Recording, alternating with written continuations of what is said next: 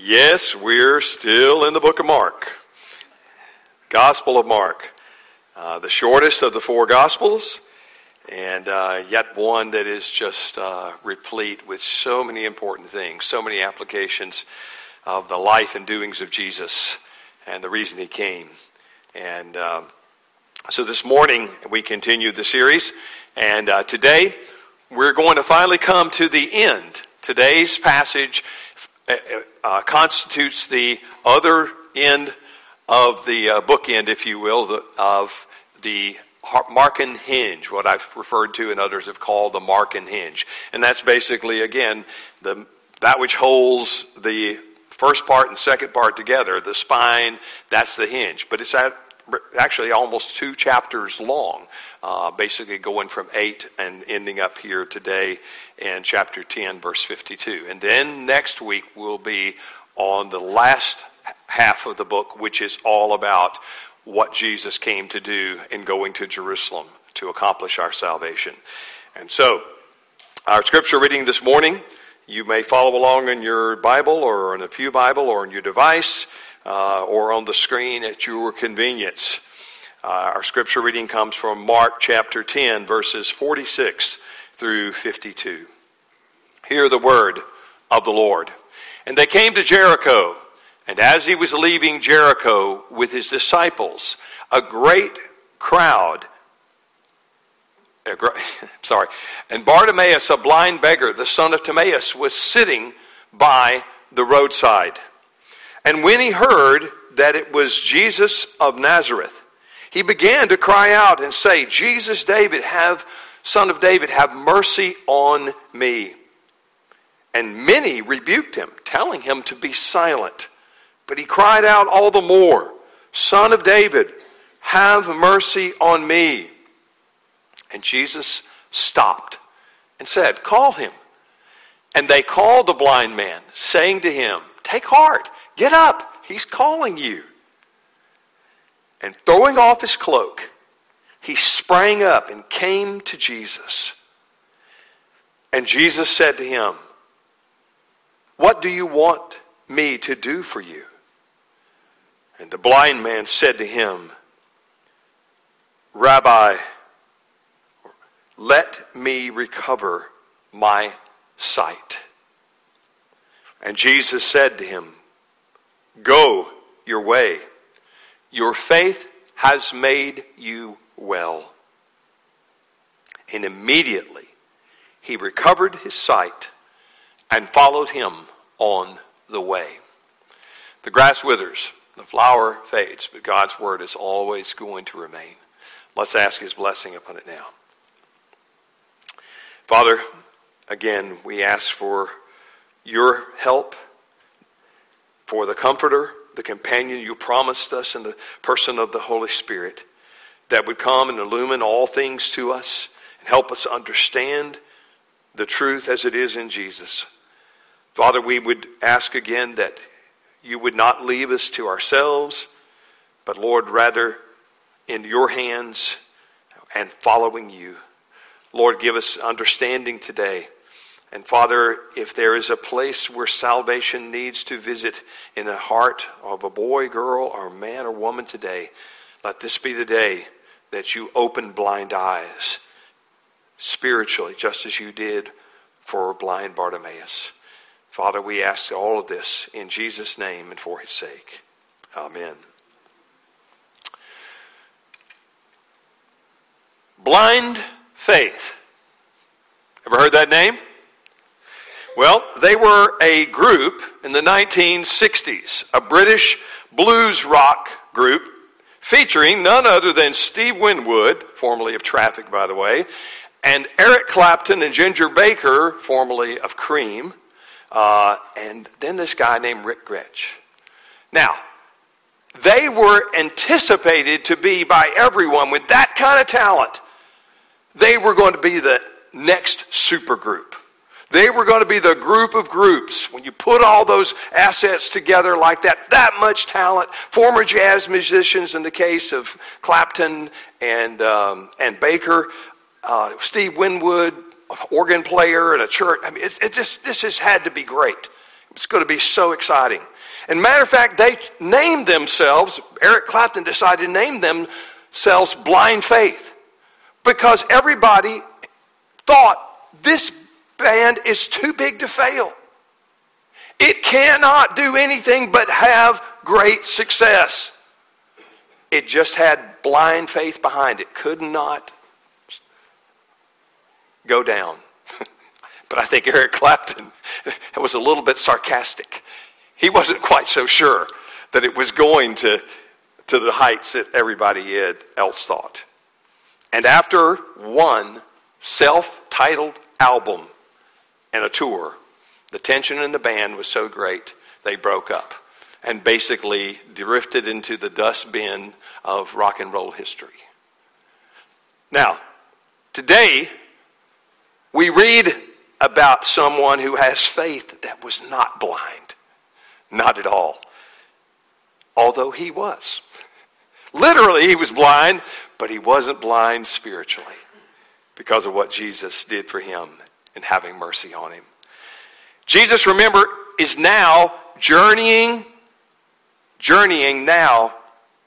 And by the way, I wanted to mention this because uh, that guy, Bartimaeus, this guy that we're going to be talking about today, he is remembered still not only then, but to this day. Obviously, in the pages of Mark's gospel, but in the early church, he apparently became. He's the only person in Mark's gospel that was named. That of all that Jesus did, he was the one that was given his name. And that's because he would go on to play a role in the early church, because he would be remembered for his faith.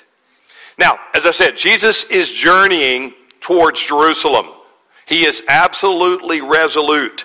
Uh, let me try to give you, yeah, if you can see up there, a little picture. You see at the arrow way up the top. Caesarea Philippi is where this whole thing started. That's where Jesus was. Started coming down to the Galilee region. There you see on the left, Chorazin, Capernaum. And then they went on this side between there and Nazareth. And then they would have taken the route of not going through Samaria, although Jesus did on another occasion. But they went on the other side of the Jordan and through Pella, a Gentile region, and then came across the Jordan into Jericho. And then from there, Jericho up the steep hill mountain about 18 miles away to Jerusalem. That's where Jesus' destination was taking him. That's where he was going. But today, he is going through Jericho. Now, what's our outline for today? Pretty simple the person, the plea, and the pronouncement. The person, who is this guy? Bartimaeus. The plea that he makes and the pronouncement that Jesus makes. All right, let's look at the person first. Before we do that, though, we're going to take a look at something called the place. Remember, I just, you already heard me say Jericho several times. Let's talk about Jericho for a minute. Just think about that. Jericho is a very interesting place. It's a place at the time when Jesus came through it, it had an old city and a new city. The old, there was an old Jericho. But then, under the, uh, the basically the, I guess you'd call them the underlings of the Seleucid dynasty, the Greek uh, Hellenistic dynasty, the Seleucids control that region. And they then kind of uh, sublet it out, if you will, to the Hasmoneans. And the Hasmoneans, um, ultimately, that's where you get Herod coming through. And Herod the Great builds up and basically builds, helps uh, expand the Hasmoneans' project of the New Jericho. So you have an old Jericho and a new Jericho, but it's very strategically located in terms of coming out of the desert. And it was a place that had abundant oasis of trees and huge palm trees.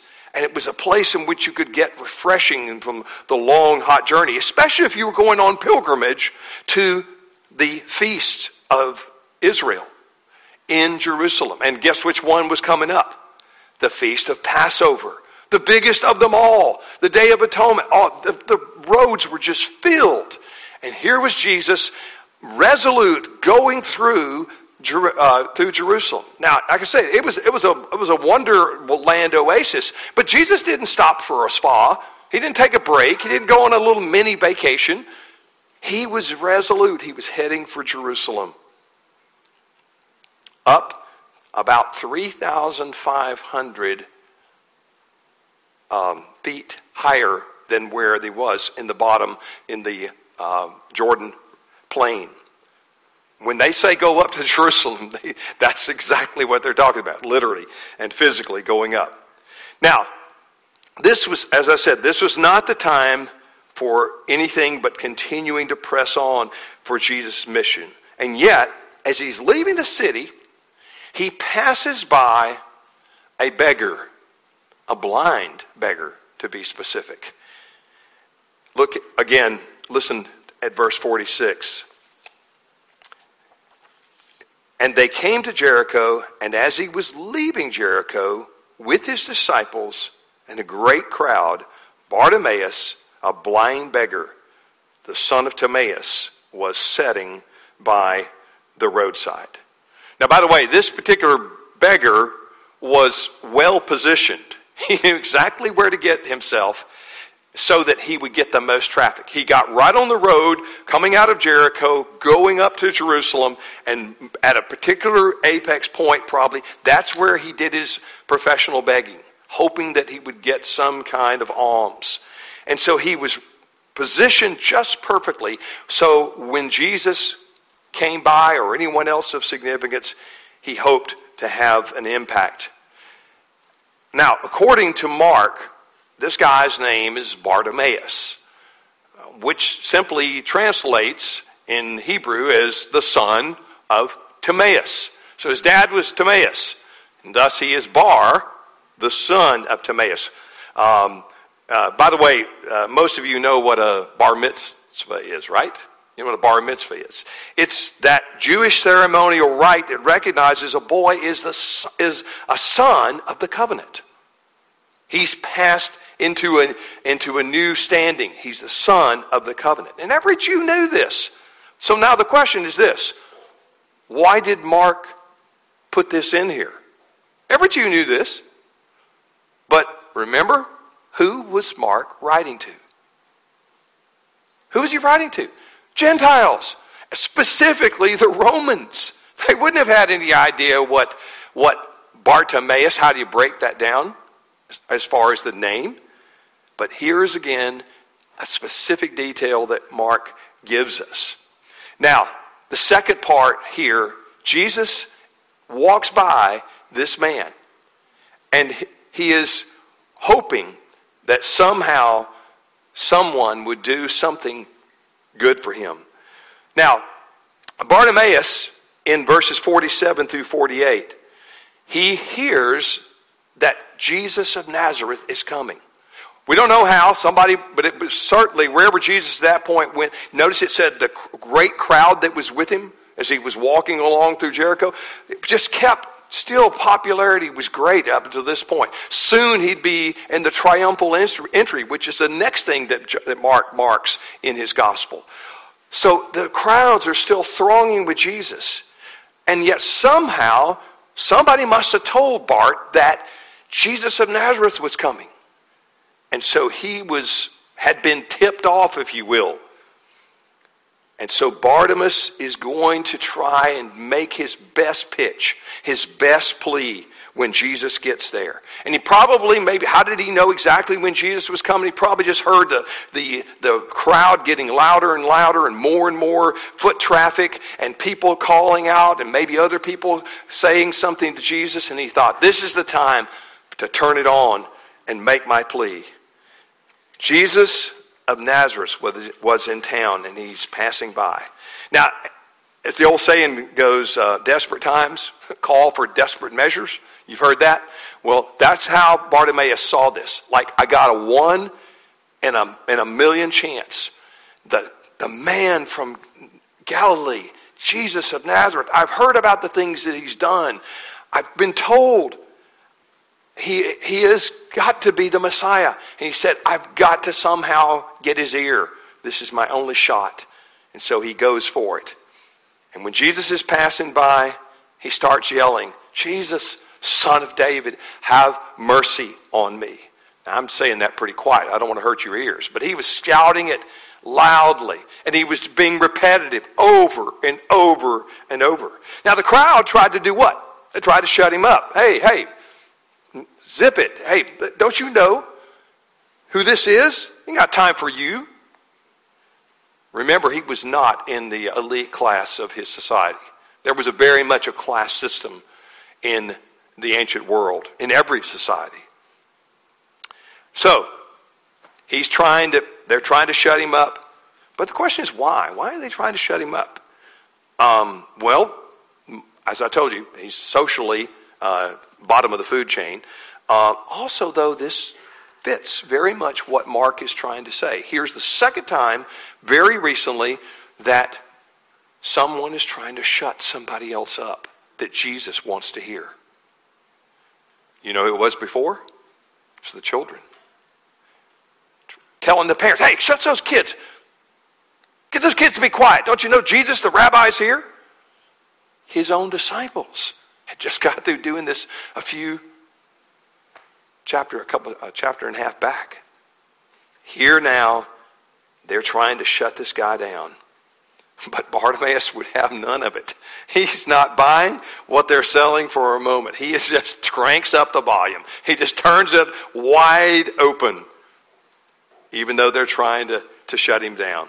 He puts up the volume and he just starts crying out more and more repetitively Jesus, son of David, have mercy on me. Now, we don't know much about Bart. And this is what's really interesting. But there's a, he somehow, this blind, lowly beggar, somehow knows that there's a connection with Jesus of Nazareth and the son of David in messianic prophecy. Now, how does he know that? He's not a rabbi. He doesn't get to go in and, and, and sit and with, with, with the um, rabbis of the day. Well, but also, a lot of the Jews were well, they had learned a lot of scripture, and whatever reason, somehow God must have opened this guy's eyes already, in a certain sense, to be able to see the connection. And he realized this is the one that would, though he would be David's son, there's other scriptures that say he'll be David's Lord. This guy must be the Messiah. And he is just, he, he's, it's amazing the insight he has when most of the religious leaders around him are blind as a bat. Listen to this, 2 Samuel um, well, actually, I'm not, I'm not going to read that. But uh, in 2 Samuel 7, 12 through 13, and in Isaiah 9, 7, you remember Isaiah 9, 7 is the, where the, the um, uh, wonder, uh, child is given to us, a wonderful counselor. And, and it goes on to say, And he shall reign, this child shall reign upon the throne of David forever. Bart got this. Somehow he knew this was salvation walking right into his lap. All he had to do was not be ignored, and he was going to do everything he could to make sure that didn't happen. But Bartimaeus had faith in God's messianic promises. That's the point. We don't know how he got it, but he had faith and trust in God's messianic promise to send a Savior all the way back to the seed of the woman that would crush the head of the serpent. The one that was promised to come and be a sacrifice and redeem and atone God's people and their sins and take and bring a new world. That was what Bartimaeus knew. Now, in verse 49 through 52, there's the, what we could call the pronouncement, the third element here. Notice the pronouncement that Jesus made to the son of Tiberius. Again, I'm going to read, read that. Listen as I read it once more. And Jesus stopped and said, Call him. And they called the blind man, saying to him, Take heart, get up, he's calling you. They probably said, Well, I don't know why, but he wants, he wants to see you. And throwing off his cloak, he sprang up And he came to Jesus, and Jesus said to him, What do you want me to do for you? And the blind man said, Rabbi, let me receive my sight, recover my sight. And Jesus said to him, Go your way, your faith has made you well. And immediately he recovered his sight and followed him on the way. Now, there's, there's so much, so much in there. Now, when Jesus heard Bartimaeus' plea, he stops dead in his tracks. He's walking along the road, and all of a sudden, everybody else stops because Jesus stopped. When Jesus stopped, everybody else stopped. He turns around. Like, where's that coming from? Jesus, son of David, have mercy on me. where, where is he? Hey, hey, go find out where that. Bring that guy to me. That's basically what happens. Now he's standing in front of Jesus. Jesus commanded him to be brought and summoned, and the text says he came to Jesus. Isn't that beautiful language? He came to Jesus. Now, what, what is fascinating here is as he came to Jesus, he threw off his cloak. Did you hear, did you read, hear that? What is that? What's the significance? Was it getting hot in the middle of the day he just tossing his cloak off said, Man, I gotta get out, it's too hot. Kind of like preaching in this. Uh, no, no, had, no. His cloak was the only thing this guy had in the world. Every earthly possession was all in that cloak that wherever he went to the next place, he bundled it up, threw it over his shoulder. Uh, whatever bit of money he might have gotten or food or whatever, everything this was his livelihood. And without it, he had nothing. And yet he tosses it aside like it's garbage. There's something very important being told here. That's why everyone should do, that's what everyone should do when Jesus calls you. When he's calling you, when the invitation to come to Christ I'm not talking necessarily to a location. I'm saying when Jesus in the gospel and in the Word of God is being preached and proclaimed, you are being called to have faith in Him, to believe in the only Savior of the world. And the point is, this is what everyone should do that hears Jesus' call. They should throw aside everything that they normally put their hopes and anything that would hinder them from coming to Jesus. Remember, just recently, who had a big hindrance in coming to Jesus? Remember the rich young ruler? He ended up what? Walking away. Why? His hindrance, his heavy load of his wealth. He couldn't, he wanted to have sort of two saviors. He wanted to hang on to this one. Everything he knew and depended on. And when Jesus said, You got to drop that and follow me, he said, Can't do it. This guy throws it away.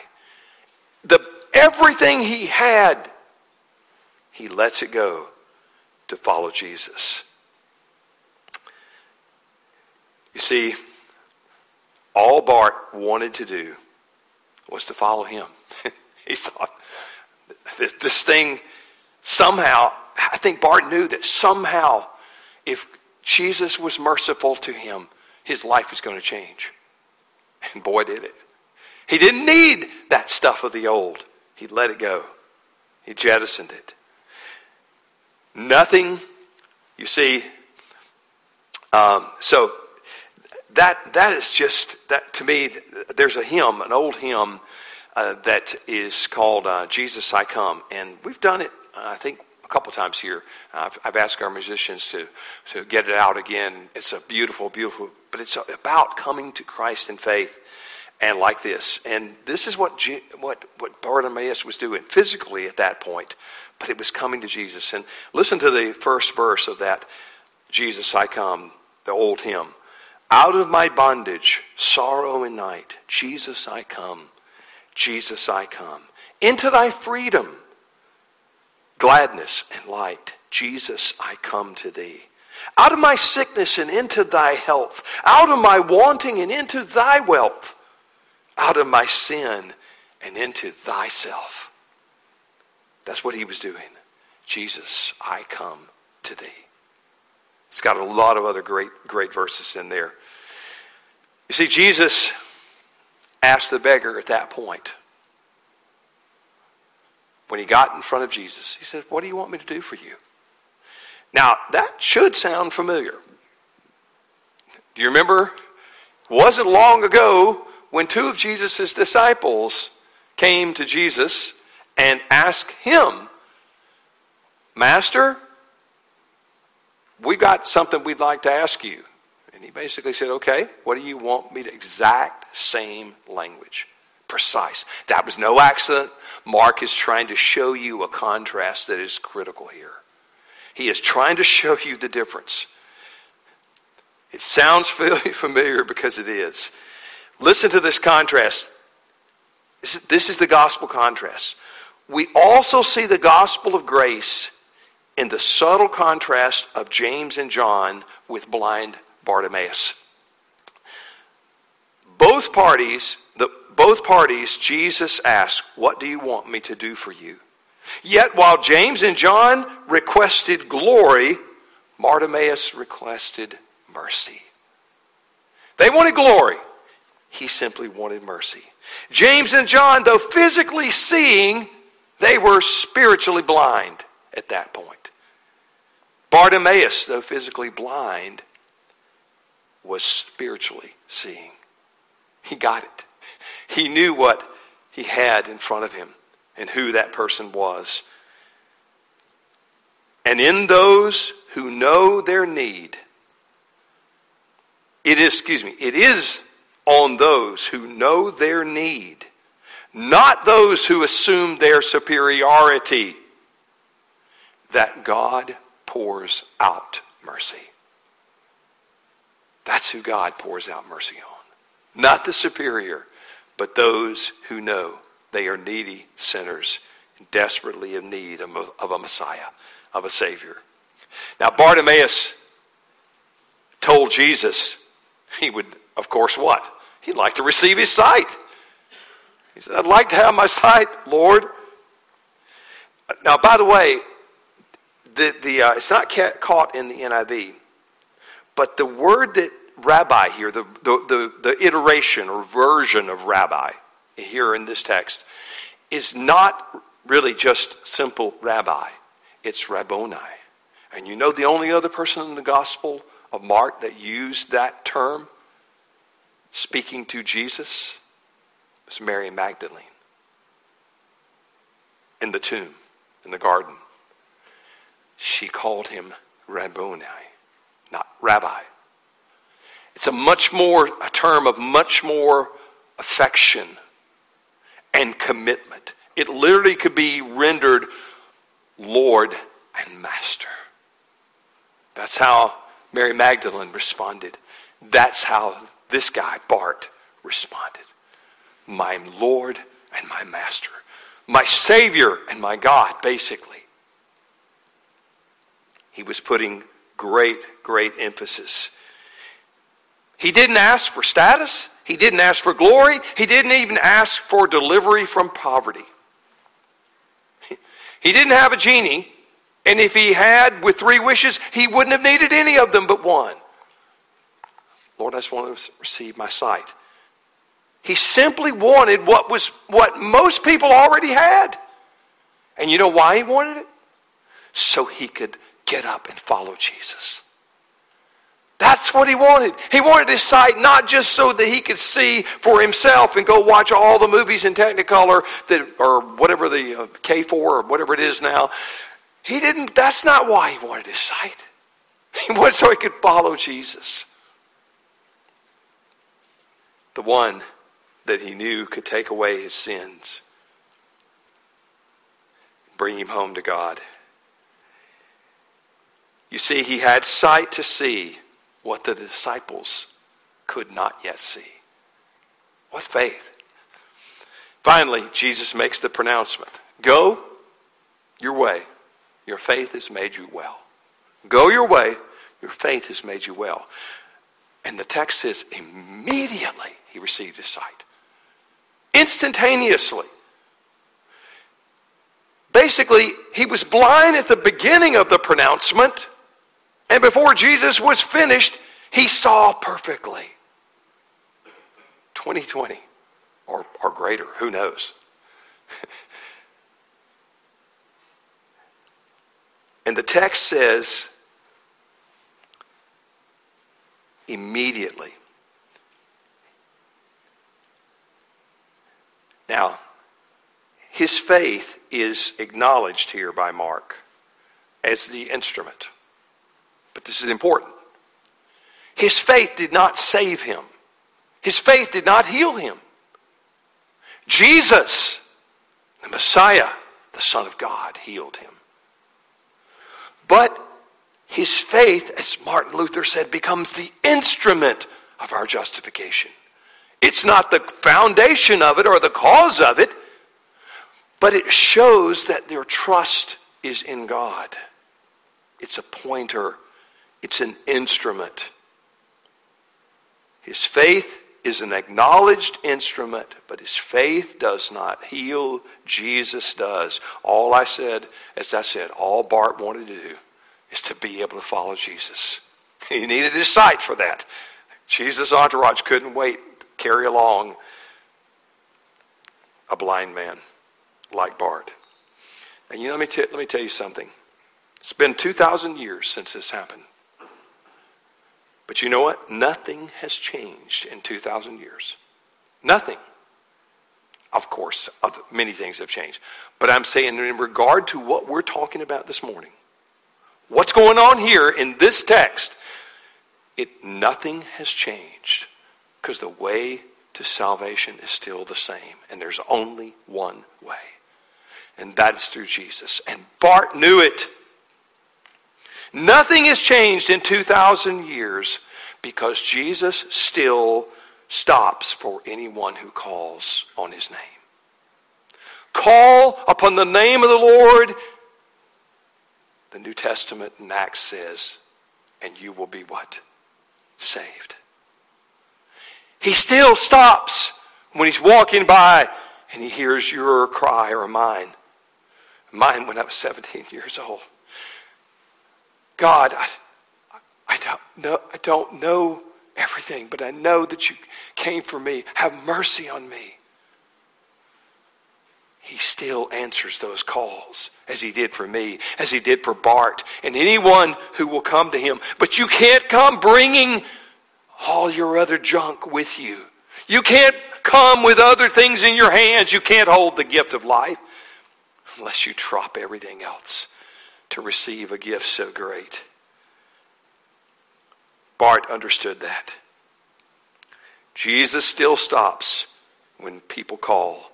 And the simple formula is the same Jesus, Son of David, have mercy on me. Jesus, who's he? He's the one because of all he is and because of all that he did, he's the Savior. Son of David, have mercy on me. Who's the me? The sinner. Because of all that I am, and because of all that you are, and because all of what we've done and haven't done, omission and commission sins, because of all that we're sinners. But Jesus has done all that is necessary to take away that sin. All we have to do is own it and admit it and go in the witness box against ourselves. And then that cry, be merciful to me. Remember the publican? God be merciful to me, a sinner. It's the same essential cry of faith. However it's worded, however it's said, when the heart is yearning for deliverance only from God that Jesus Christ alone can bring. My friends, such faith is never blind. Such faith is never blind. Amen? Let's pray. Father, Lord, help us to see. Thank you, Lord, that there are many of us within the sound of my voice today, here and other places online, that did hear, were had you open our eyes spiritually to see that you were the only hope of salvation in this world or in any other to come. Father, thank you for opening our eyes, giving us spiritual sight. Thank you for ultimately opening the, the eyes of your disciples that were so often spiritually blind. Thank you for giving us a reminder of such faith like Mark. Thank you, Son of David, Jesus, for having mercy on us. But Father, for any that may not yet have come, let them find this that simple, simple cry, just like Bartimaeus. All they have to do is call out to you, and you will stop and listen, Lord, and heal them, and forgive them their sins. We pray, Father, bring many more sons to glory. And we ask this in Jesus' name and for his sake. Amen.